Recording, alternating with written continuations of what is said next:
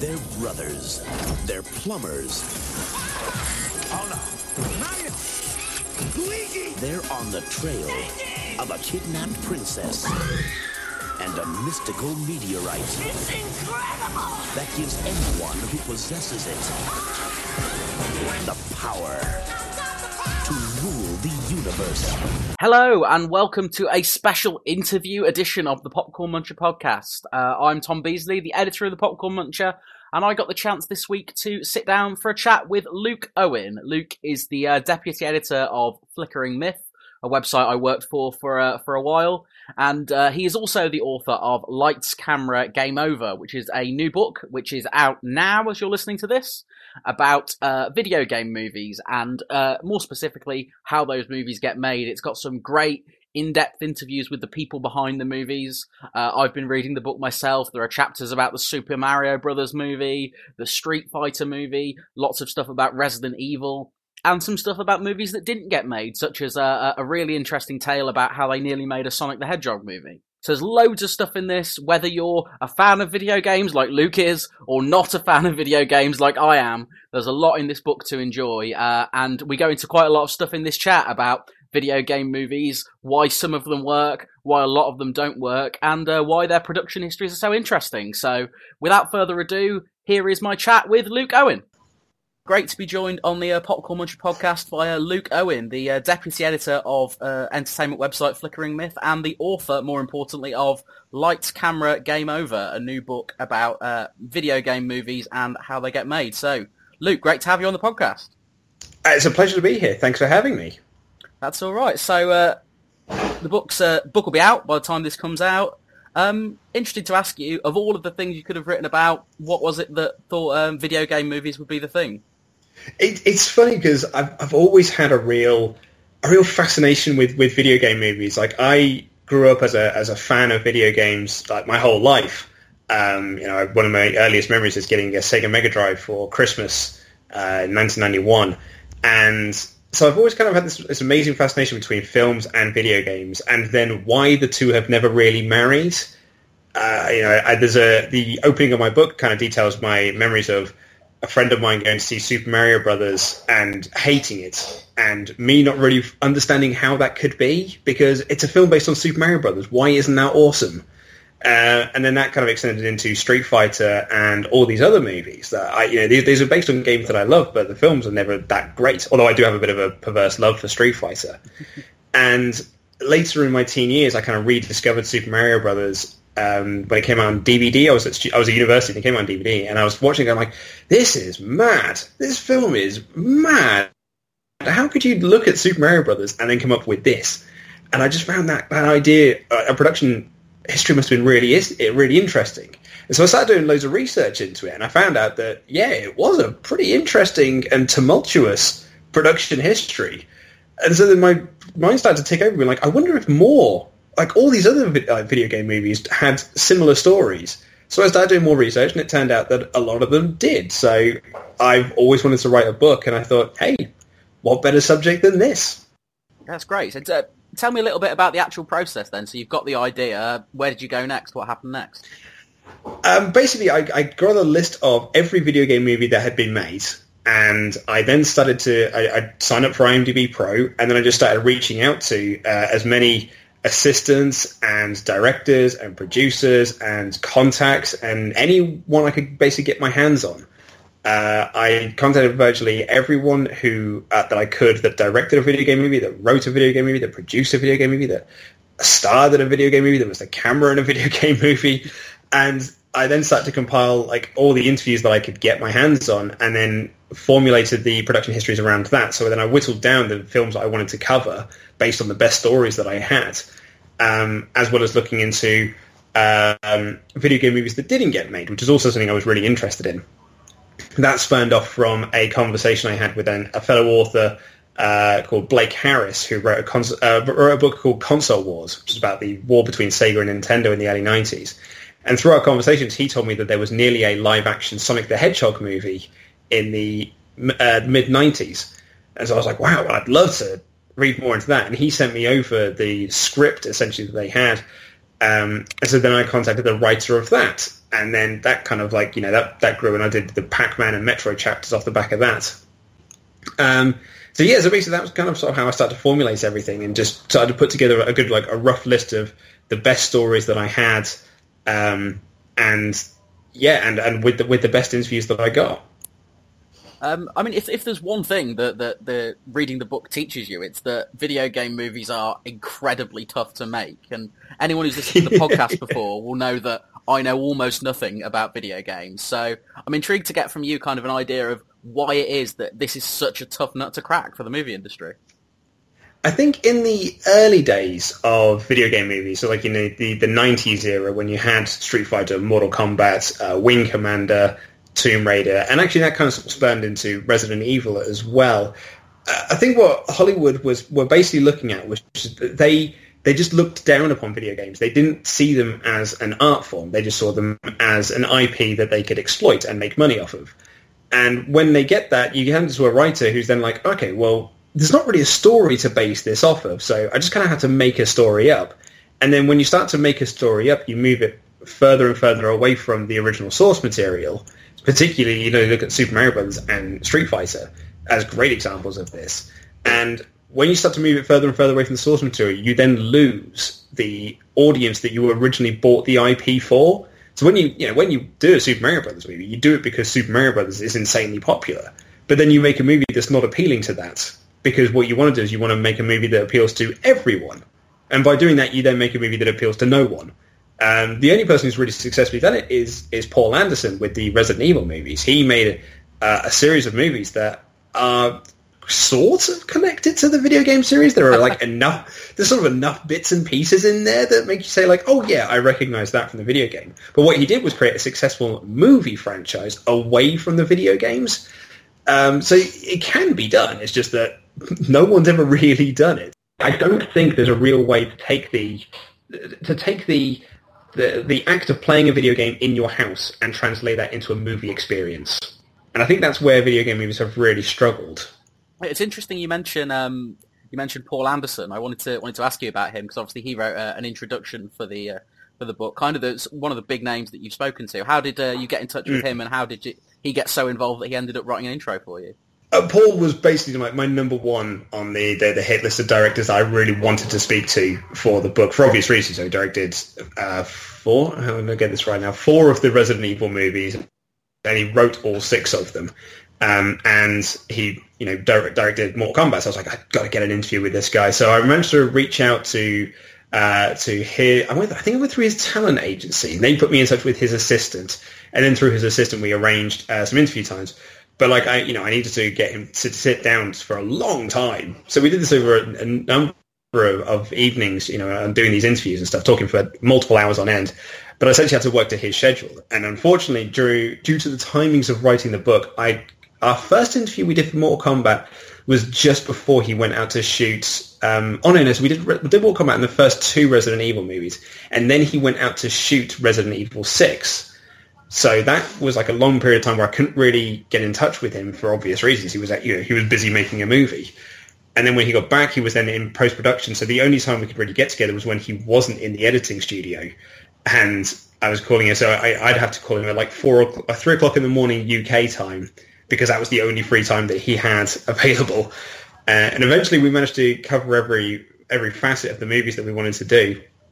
And we just kind of like really got on and he he could see my passion for this and I really see his passion for the subject matter as well. And so I just asked him if he'd be interested in writing a foreword and he was like, oh, absolutely.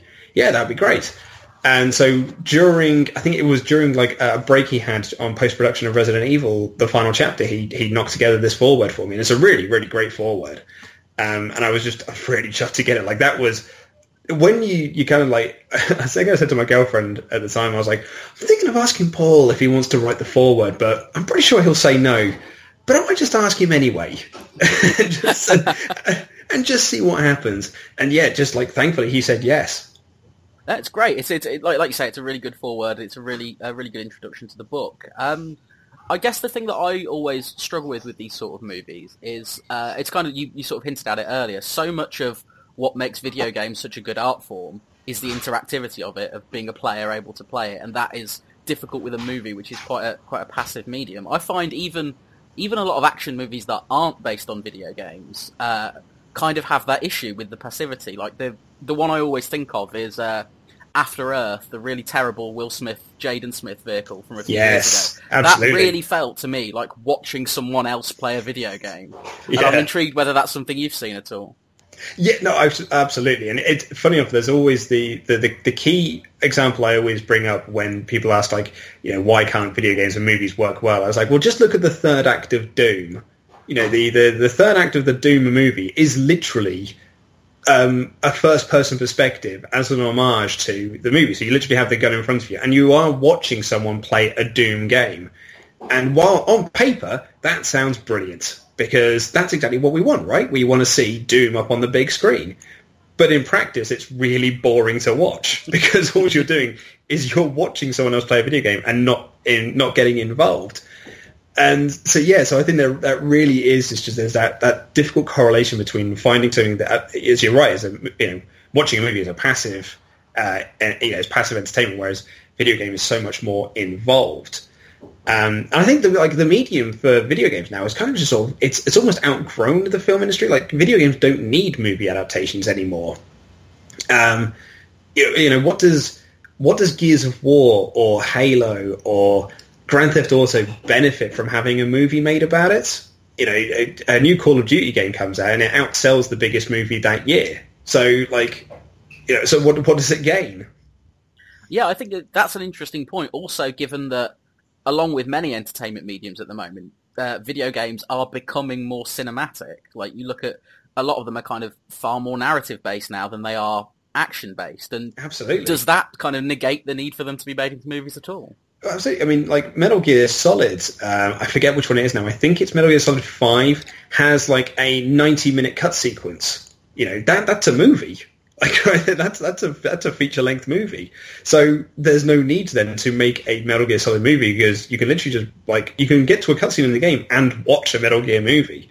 There was a game that came out last year called I forget this name. I think it's called Quantum Break. I'm- may be wrong. It's something along those lines. But the idea behind the game was that you you play the game, and then throughout the choices that you made, you then watch a half-hour live-action um, a, a live-action movie that is dictated by the choices you made throughout the playing of that level.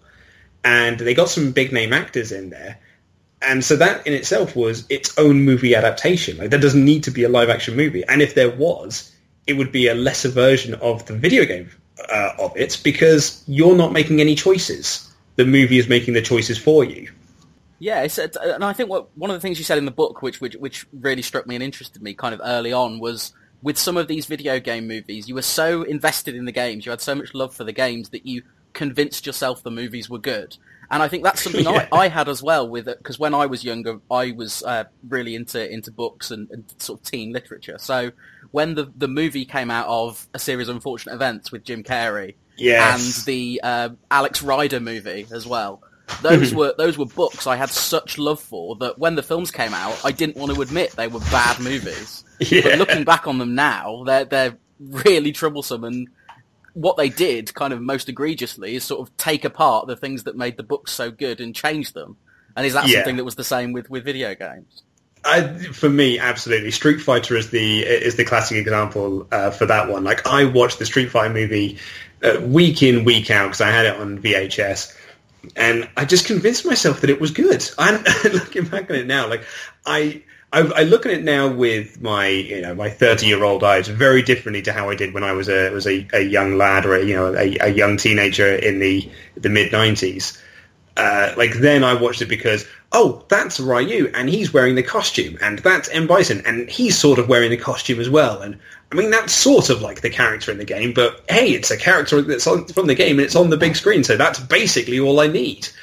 Um, whereas now I watch it being like oh I see what Steven de Souza was doing. This is an a, a mad comedy uh, pastiche of action movies that is based on GI Joe rather than Street Fighter, which was actually like one of the most interesting things I found when I was researching the book. Um, was that the, it, that Capcom, who made Street Fighter, went to make this movie, but rather than make it based on the game, they had a deal with Hasbro and GI Joe to make a, a line of GI Joe figures based on Street Fighter characters. So they were like, oh hey, you know, we need to sell these toys. Let's make a Street Fighter movie based on the GI Joe version of Street Fighter. And so what you end, and then when you find that out, you're like, oh, so that's why the movie's like the way it is. and, and then uh, speaking with Steven de Souza, he said that he only wanted to have like a small number of characters, and then Capcom kept asking him to put more of these characters in. And then when you like find that out, you're like, ah, so that's why Balrog is a cameraman and not a boxer, and that's why E Honda is an editor and not a sumo wrestler. And you're like, oh, okay, this all starts to fall into place now. I can kind of see why this film is the way it is. I mean, that, that, that's an interesting thing that, that, that I think is, is clear with these video game movies is that you've got so many paymasters to serve. So you've got a director and a writer that each have creative visions. You've got a studio that wants things a certain way. You've got a games company that wants things a certain way. Is that the problem that there are so many people to keep happy? I think certainly in the early days, absolutely it was because video game companies, and actually, do you know what, that would be even more now. They were so protective of their licenses. You know, uh, when they did the Tomb Raider movie, uh, it quite famously it took you know nearly twelve writers to, to to get that film done, and it went through two different directors. And that's because Eidos, the people who owned Tomb Raider, had to sign off on the script. And very early on, they had a script that they really, really liked by a writer called Brent Friedman and it was about uh, Lara Croft going after El Dorado. But when she found El Dorado, she discovered that it was actually a there was a transmutation device that had the ability to turn things into gold. And now these bad guys had stolen it to change it and make it into a machine that turns anything into plutonium. And they're going to use that then for their nefarious ways. And you know, the, the writer really liked it. The studio loved Paramount, absolutely loved it. And they were like, this is the script we want to move forward with. And then Eidos essentially went, no. because the, the, the the guy in charge of Eidos, uh, a man named um, oh, I'm going to forget his name now, Charles uh, Charles something, he essentially read it and got to the part where she finds El Dorado and said Lara Croft would never look for El Dorado because gold is just something you set diamonds in because he came from a family of um, diamond miners. So for him, gold is completely worthless, but diamonds are really good. And so that in the end, that script got thrown out. Yeah. And then they had to start again from scratch and go in a completely different direction with a brand new writer, um, which funny enough was Steven de Souza. And then, it, yeah, and then you just kind of, you have so many masters to serve. Nowadays, it's interesting because the video game companies are more savvy to it. And you know, Blizzard, who did the Warcraft, who made Warcraft, launched their own movie studios so they could make movie movies based on their video game properties. They don't need to then serve Paramount. They can just make films, the films they want to make. Um, and Activision have done this as well, and now they're launching their sort of like Activision cinematic universe with their Call of Duty games and, and things like that. Uh, while we're on Tomb Raider and talking about Tomb Raider, the new new project with Alicia Vikander, what do you think of that? Do you think it's going to be a good one? I, am really looking forward to it. I really like Alicia Vikander. The director was a bit of a, a, surprise because they had some really like big names that they were reaching out to. Some like real um, uh, female. Uh, they were all female directors as well, but like female directors with some real pedigree behind them. But in the end, they went with the, with this other fellow whose name I can I will never be able to pronounce unless I actually speak to him. I think it's like Raw Utag or something like that. Um, and but you look at the, the the stills that they released from the movie, and they've take, taken the very smart move of basing it on the the reboot video game series they've done, which is about a young Lara Croft um, struggling, you know, on her first mission so that way you can have like the the perils that come with going on your first mission rather than setting it with someone who's just like already awesome and uh, eh, there's there's never very much jeopardy there. But now there can be more jeopardy in doing this version of the story. Uh, they're doing it with the Uncharted movie as well, a movie that's gone through so much development. At one point, it had Mark Wahlberg attached to star as as Nathan Drake with uh, Robert De Niro and Joe Pesci as supporting characters. Wow! and yeah, exactly. Yeah, and like, and then, um, and then that sort of all fell through. David O. Russell was going to direct it, and then that all sort of fell through. And now they're going in a different direction. They had Joe Carnahan attached to it for quite some time, uh, but now they're doing it as a, a young Nathan Drake doing his early missions, and they've got Tom Holland, uh, you know, uh, the current Spider-Man, to play the very, very young Nathan Drake. And I think that's going to be a much more interesting way of doing a movie version of Uncharted. Yeah, it's interesting. I remember um, at the start of, of last year, the start of 2016, sort of looking ahead at the year and going, there are some quite interesting video game movies coming out this year. So you had you had Warcraft from Duncan Jones, you had Justin Kurzel's Assassin's Creed, you even had like the Angry Birds movie for the kids. It looked mm-hmm. like you know that could be the year that, that video game movies kind of turn themselves around, and all three of those projects, to varying degrees, were were disappointing. I mean, what do you think went wrong? Oh, I mean, it, it, it, was last year was going to be a really big year. Bear in mind, like in 2015, there was only one movie released on a video game, and in 2014, there were none. So, like, it was a, it was quite a big growth of of video. I wasn't. I was looking, you know, because there was also um, Ratchet and Clank got a, yes. a very a very low budget animated movie based on it as well. So there was four video game movies coming out last year, and it was exciting for me, you know, finishing up the book and sending it off to the publishers. So I was like, well, this is it. This is the year. This is the year that the video game boom finally takes off. Um, but it didn't quite work out the way that I wanted it to. But it's interesting, actually, that last year as well, there was a lot of announcements of developments of video games. It's almost like Hollywood are now looking for their next golden goose because uh, Marvel Studios have got all their Marvel properties now, and now Warner Brothers have always had their DC stuff. So they're like, oh, well, we can't really do video uh, comic book movies because we can't get any of the licenses. What's next? Okay, well, let's look at video games. So, you know, you had a, a the Dwayne Johnson Rampage movie went into production, the Tomb Raider movie that you mentioned uh, went into production, and uh, they just started announcing all of these movies that were going into development and getting all these scripts written as a new Mortal Kombat reboot with James Wan producing, and it was a really exciting time. But with regards to last year's movies, um, the Angry Birds movie did well, did you know very well at the box office, and they, I think they they are working on a sequel, I believe. Um, it didn't get great reviews because video game movies tend not to. Um, but Warcraft was a really interesting one in that it's completely tanked in the US. You know, poor old Duncan Jones. Uh, I went to a, a Q&A screening he did of Warcraft at the Prince Charles in London. And um, I mean, God bless him. He's just like he looks so beaten up by the film. It's th- three and a half years worth of work. I saw, you know, he did an introduction when I went to the screening of it last year as well, and um, you know, he'd worked on it for three and a half years. It came out to dire reviews and it just completely tanked in the US, but did exceptionally well in China. Like really, really well. You know, it did something like three, four hundred million, like in China alone. Whereas it only did, I think, thirty million in the US. And, and, and to be honest, I'm not even sure that number's correct. That might be a stretch. how much it actually made.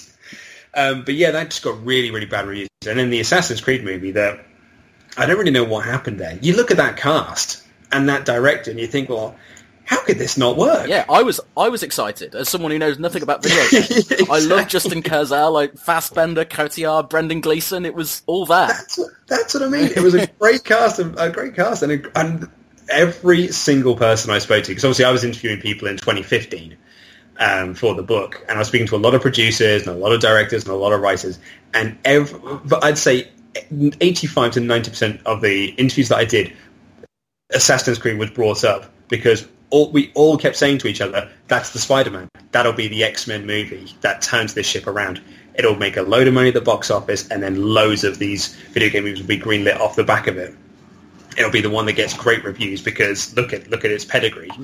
And then it came out and you're like, ah, no, it didn't. And it didn't do all that well at the box office either. And it didn't get great reviews. I wonder if it's, I think its release date hurt it more than anything. Um, just because it came out like you know in December, it was after Rogue One, I, and it was too close to Christmas. I just don't think it was the right time to release it. Had that film come out in the summer, I think it probably would have done a bit better. I'm not saying it would have got like great reviews because the film is the film, but I think it, box office wise, it probably would have done a lot better, and then that would have left it probably more positive taste uh, for the video game movie world than than than 2016 eventually did. The problem, the problem I had with it as, as kind of an outsider, the Assassin's Creed movie, was I didn't know what was going on at any stage. I, uh, especially towards the end, I just had absolutely, it was completely incomprehensible. I thought the sort of historical stuff was potentially really interesting and, you know, talking to people who've played the game, that's the bit everyone cares about. Yeah. So why did they spend so much time sort of in the, the present day, quote unquote, part of it? It's funny enough, people said that about the video game as well, because as you said, like, the video game stuff, like, it's always advertised itself as being like these historical adventure things, and you're like, oh wow, that's pretty intriguing. But then you play it and you realize, oh yeah, now there's all this sort of present day stuff when you're uh, finding out all the backstory of why you're doing these things, and that stuff's pretty uninteresting. But it's great. The game stuff over there is great. Let's do more of this. And it's just weird that the video game then looked at us like, yeah, that presentation stuff, that's where the money is. that's, that's where all the interesting stuff is. All the exposition, that's what we need. and, and in all fairness to the movie and, you know, and to the, the, the people behind it, the first game is conservatively, let's say, you know, it probably takes you six, seven hours to do. Mm. And in that, you've all, you've got all this exposition in there. To try and then cram that into a two-hour slot but you've also got to do the action beats, it's a lot of exposition to kind of cram into one movie. And I think the same with Warcraft had a similar issue, whereas Duncan Jones had planned it to be a trilogy of movies. So, you know, conservatively, Warcraft is Act One, and so it's very hard then to judge an entire story on just its first act but he had to do so much exposition in that first act because as you would that's where you would do all of your exposition is right at the start set the world up so then you can have an adventure in acts 2 and 3 just the problem is we're probably not going to get acts 2 and 3 and now we're just left with this one movie which is just exposition heavy. It's interesting. I think that's kind of a problem in, in franchise movies as a whole that you've got people planning for trilogies they're planning for shared universes and so the first movie often does end up being exposition yeah, I, I thought for, I, I, thought the Force Awakens had that issue, and I, have I've said it as kind of like an, a, a, critical or a criticism and a praise. Or, or, a defense of the movie at the very least. When people said like, yeah, it's a lot of just introducing characters and it's just a retread of, of a New Hope and things like that. And my argument in defense of it was always like, yeah, I know, but it's Act One. Like this is just part one of a new trilogy. So we do have to set up these characters and we do have to set up the, this new these new bad guys and this sort of new version of the Star Wars universe that we're in. We need to, you know, we have all the stuff that we already know about it, but this this is a whole new, a whole dump load of information to drop on us in, in movie one. But it had to be that way because it has to set up two and three or eight and nine in, in Star yeah. Wars case. But it, it kind of it can work both ways, and I think a lot of times you're right that filmmakers, you know, they they plan for trilogies but then the first movie tanks, and then you don't get those those those sequels.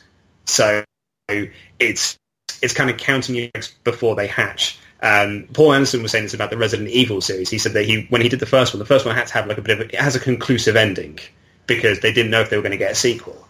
And so when they did the second one, he made sure it was a complete movie, but had enough of a tease in there that should they do a third one, he can continue the story and he was saying, you know, it's, it's, it's an often problem that they just they'll make a movie, the movie does really well, and then they're like, brilliant, let's greenlight a sequel, and then no one comes to see the sequel because no one liked the first movie. Uh, Teenage Mutant Ninja Turtles had this last, not last year, year before. Uh, the first movie came out, did really well, and then, but it was a bit naff. And then uh, the sequel they did, uh, what was it called? Teenage Mutant Ninja Turtles, like Out of the Shells or something like that. Out, the, out of the Shadows, off the top of my out, head. Out of the Shadows, that's exactly what it was. Out of the Shells was the concert tour they did in the early 90s. I've, I've, really tried hard to forget those movies, but... that's what I mean. Like the second one, no one went to go see the second movie. Absolutely no one. No one except so me, I think well, that might make sense because, like, on Flickering Myth, I've uh, keeping a tally of like the, the, the highest grossing comic book movies. I do like a top forty, and I update every time a new one comes out, and then in the weeks that follow. And Teenage Mutant Ninja Turtles: Out of the Shadows isn't in either the domestic or the worldwide in like the top 40 movie, like comic book movies of all time. Like it's not even in the top 40. Um, so yeah, so I think that, that, it is a bit of a common problem and it only sort of works if you are guaranteed, like a Star Wars, that you're going to get those sequels to, to, to finish up your story. Okay, so really broadly, uh, all of the video game movies ever made, what is your favourite and least favourite and why? Oh, an excellent, excellent question. Um, favorite, my favorite. I think on some level, I think it's definitely Mortal Kombat. Um, the the first Paul Anderson movie. It's goofy to the nines, but I just really enjoy it. And, and any time I, I feel like just popping on a movie that, that's just just dumb fun, that would be it. Um, but you know, as I said, I've got I've got like a, a love for Street Fighter, I appreciate it more now uh, in my my thirties than I did in my youth. And actually, the same with the Super Mario Brothers movie, only because I find it to be just a fascinating disaster. Um, but in terms of being actually good, I think I'd definitely go with Mortal Kombat. Least favorite, man. That's I mean, there's such a pool to pick from. um, I think I'd go with Doom, maybe. Oh, yeah, I think possibly Doom. The fifth Resident Evil movie is not very good either, but I think I'd probably go with Doom, just because it's just it's very plodding and very boring, and I really like Doom as a as a franchise, and I just think like there's so much to mine from here, and then they just didn't do any of that. so I will say Doom now, but I'm not saying that's my final answer. So if anyone uh, wants me to come up with a better answer, um, I'll, I'll hit me up on Twitter, and I might be able to give them a better answer after that. Okay, so looking ahead to the future, we've we've spoken about kind of uh, a lot of video game movies in the pipeline. Uh, of those, kind of, which are you most excited for? And is there a game that isn't being adapted right now that you'd like to see adapted? And do you have any ideas for directors or, or actors who should be involved? Uh, another good question. Um, uh, in terms of like, the video games that are coming, video game movies that are coming out, Tomb Raider, as we said, is one I'm, I'm particularly interested in. As with uh, Rampage, but maybe that's just because I love The Rock and I love giant monsters. So, like, I mean, those two together. On paper, it sounds like a good one. exactly. On paper, it sounds like a good one. But let's not forget the, the third act of Doom. On paper, that sounded brilliant. um, so, uh, but those two, I'm, I'm very much uh, looking forward to. But also, like, actually, the Mortal Kombat reboot with James Wan producing. I'm a big fan of James Wan of James Wan's work. So i am interested to see what he does with the franchise, especially considering that Mortal Kombat as a video game series has had a real resurgence in the last couple of years. It was huge in the 90s, but then like like the the 2000s was a really bad period for the series. The games that came out weren't very good, and it just sort of like it just felt like it really lost its way. But then Mortal Kombat 9 came out with a complete reboot uh, reboot of the series, and what a game that is! And then Mortal Kombat X that came out last year is like even better. So now you look at the Mortal Kombat movie, you're like, wow, guys, have you seen the cinematics in these movies? Just do a lot of this. This will be great. So I'm, ho- I'm I've got high hopes for James Wan producing that. As for a video game that's not been made, actually, I tell you what. I mean, another reboot to to a, the series is the uh, they recently rebooted Doom, which came out last year, and it's I mean it's one of the best games I've ever played.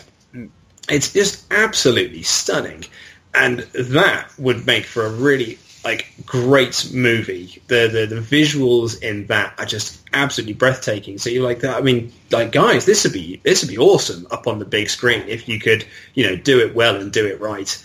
Uh, find someone who's got a very good, you know, action movie presence. Doesn't need to say a lot of lines. Especially, you know, I would almost look to like a do what they did with Karl Urban in the Dread movie, where if you write a script and then just take out 40% of his dialogue because because that will make his character infinitely better. Um, so yes, I think a Doom I think would be would be very very cool. But I'd also actually like to see uh, a more obscure uh, take on a game. So there's a chapter in the book um, about the, the live action Pac-Man movie that never was, and the more I think about it, and the more I think about what Gil Kenan was going to do, the more I think like man, that that's a really interesting take on the video game mold. Um, it's sort of what Pixels tried to do, but didn't do very well. I, I have no idea what Pixels was trying to do. well, I mean, you, you, when you get to it, you'll enjoy that bit in the book then, because there's, uh, yeah, I'm not sure they really knew what they wanted to do either. um, so yeah, so maybe something like that. You know, take take an old video game. I, I take an old video game and then place it within the real world where the video game is a video game, but the video game becomes the world. Uh, I think that would be you know a very interesting idea to, to do, and it'd be something different as well, something a bit different and fresh, rather than just doing you know Uncharted and just doing here's a story from Uncharted. Looking at looking at video game movies as kind of a genre at the moment, is there something big that needs to change? What's the big change in attitude that needs to happen for these movies to be successful both commercially and critically as well? I think the change is sort of there already, and, and that's that's video game publishers taking command and putting themselves kind of in charge of the movies. I think what they need to do is probably hire former studio executives that know the movie world as well, as opposed to just being like, you know, you were vice president of marketing, so you could probably do a movie as well. Um, you know, but like I bring in someone who has got a background in movies and the Hollywood system and can then like you know he can like, they can broker the deals then between the, the, the larger studios. But what you don't want to do within that is do what Microsoft did with the Halo movie, which was essentially think look down upon the, the movie industry. The movie industry looks down upon the video game industry, and the video game movie looks down upon the, the uh, down on the movie industry. what they need to do is they need to look, kind of look at each other eye, eye to eye and be like, "Cool, let's work together to make something that's brilliant." I think that Blizzard have taken a very good incentive of opening up their own movie studio. Activision have done the same thing. Uh, Nintendo could really do this. If they could create like an animated division and just make animated movies based off their franchises, they'd be. I mean, there's so much money to be made there. I think that really is the key. The, the change that needs to happen is for the the video game series to realize that they, there is a uh, there is a merit to doing a video a movie version of your video game but I think that what needs to happen is for one of these movies to just really do well. It's it's it needs. Uh, I mean, I, previously I would have said Assassin's Creed, but that's that done me in. But so now it's, now you got to look at the uh, Tomb Raider or Rampage. You've got to hope that say Rampage pulls in that that uh, Dwayne Johnson money.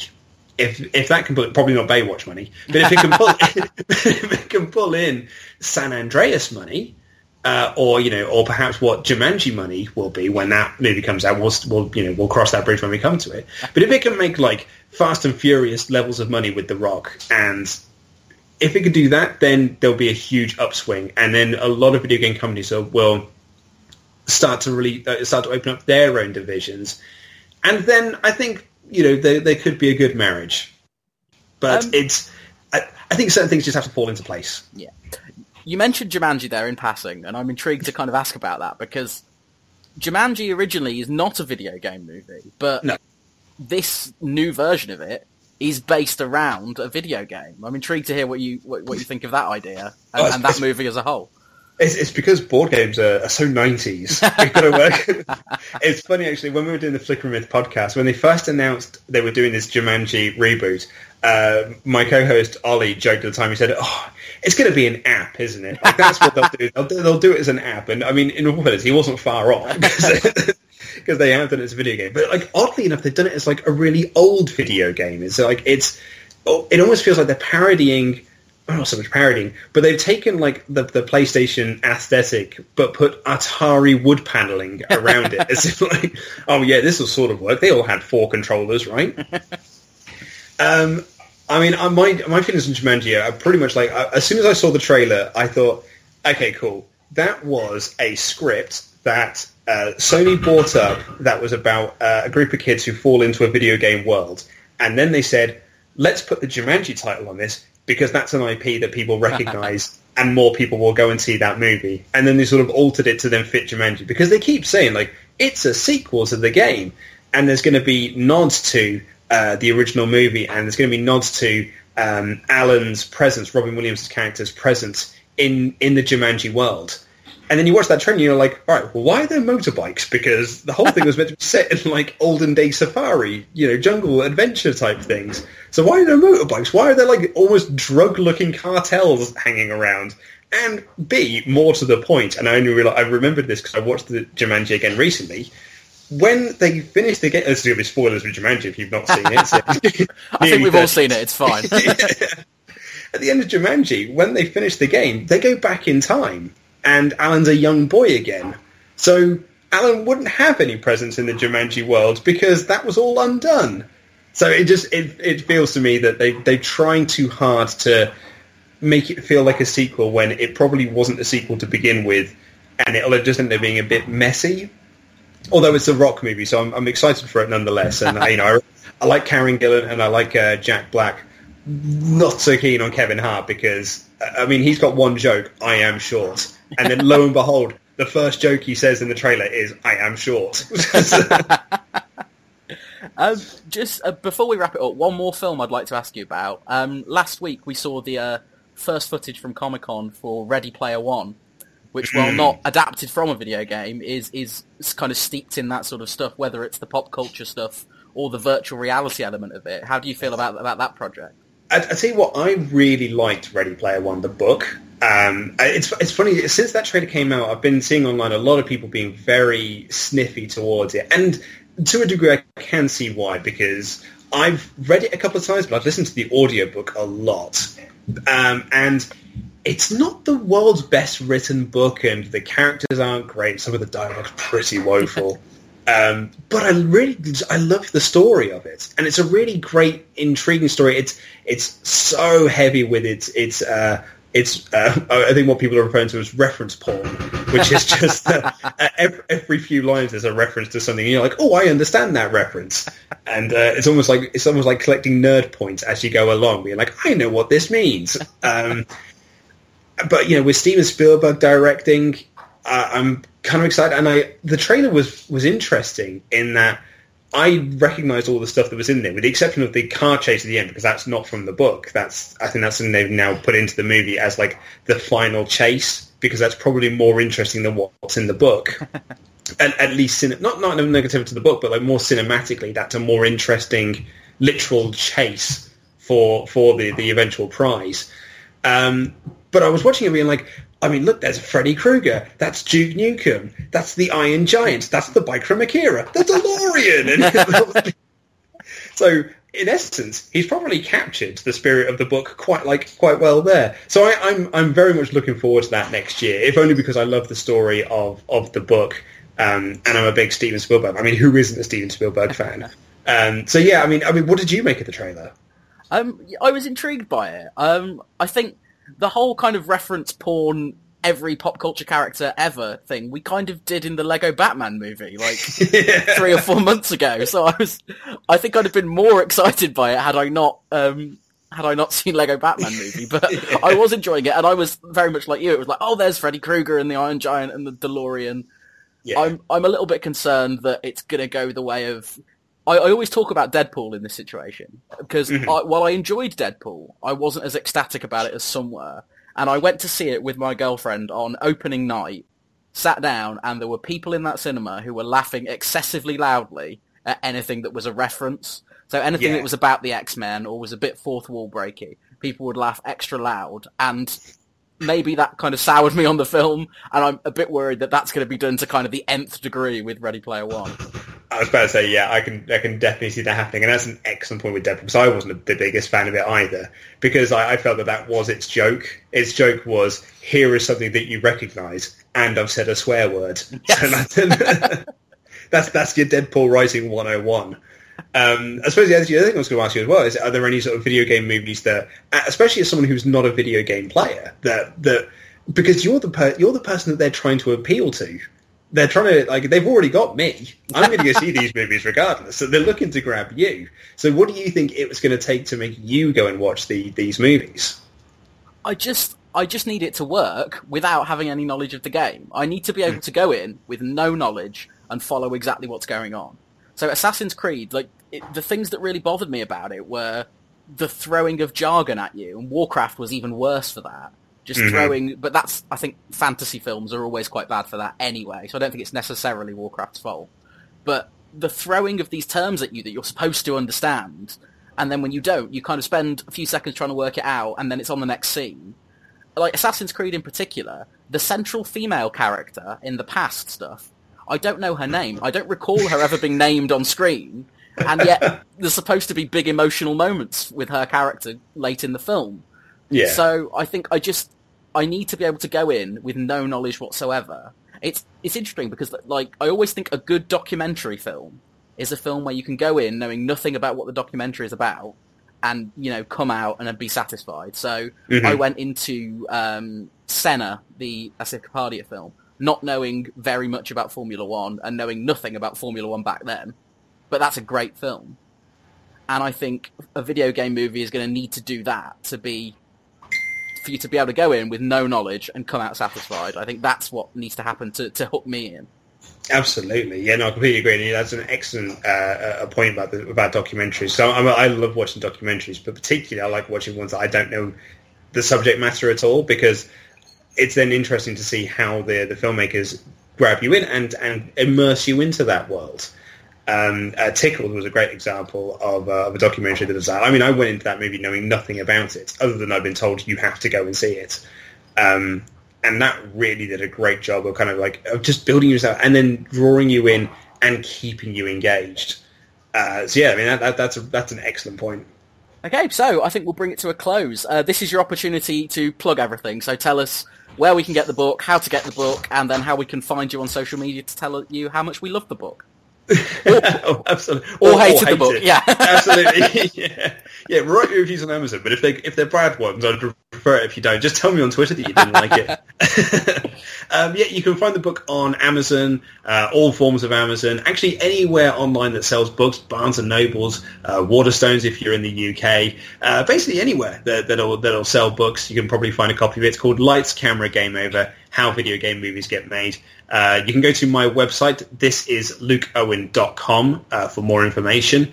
Um, you can follow me on Twitter at the same, which is at this is Luke Owen. Uh, and uh, as you say, if you if you like the book, let me know. If you didn't, then tell me it was rubbish. And you know, tell me why you didn't like. Don't just say your book was naff. Tell me why you didn't like my book, and then hopefully I can you know either learn from that when I do future books, or at least tell you why it was the way it was. We all know social media. We know that's not going to happen. I was going to say, I mean, I present YouTube videos for a living. like, I, I know what people want to say. well, uh, thanks for coming on, Luke. It's been great to chat to you. Uh, I'm really enjoying the book, and I, am sure I'll continue to enjoy it. So, uh, thanks for coming on the podcast, and we'll have to have you on again. Thank you very much. I really enjoyed it. And there it is. That was Luke Owen. I hope you enjoyed uh, my chat, and I definitely hope you all go out and buy Luke's book, which again is called Lights, Camera, Game Over, and it is all about uh, video game movies. Uh, and also, you can check out all of our other podcasts as well. We've recently done a, a, spoiler special discussion for War for the Planet of the Apes. And of course, we have the weekly podcast where we talk about all the latest films. We review films. We do film news. Uh, and we also have our, our, film quiz, which often gets very heated. So you can find all of the content on the Popcorn Muncher, whether it's reviews, whether it's news, whether it's list articles, whether it's podcasts, at thepopcornmuncher.com. You can also find us on Facebook, where we are the Popcorn Muncher, and on Twitter, where we are at popcorn underscore muncher. And of course, do remember to subscribe to the podcast on iTunes and also uh, leave us a rating and a review. Thank you very much for listening. Goodbye some alien life force has sent real life video games to attack us.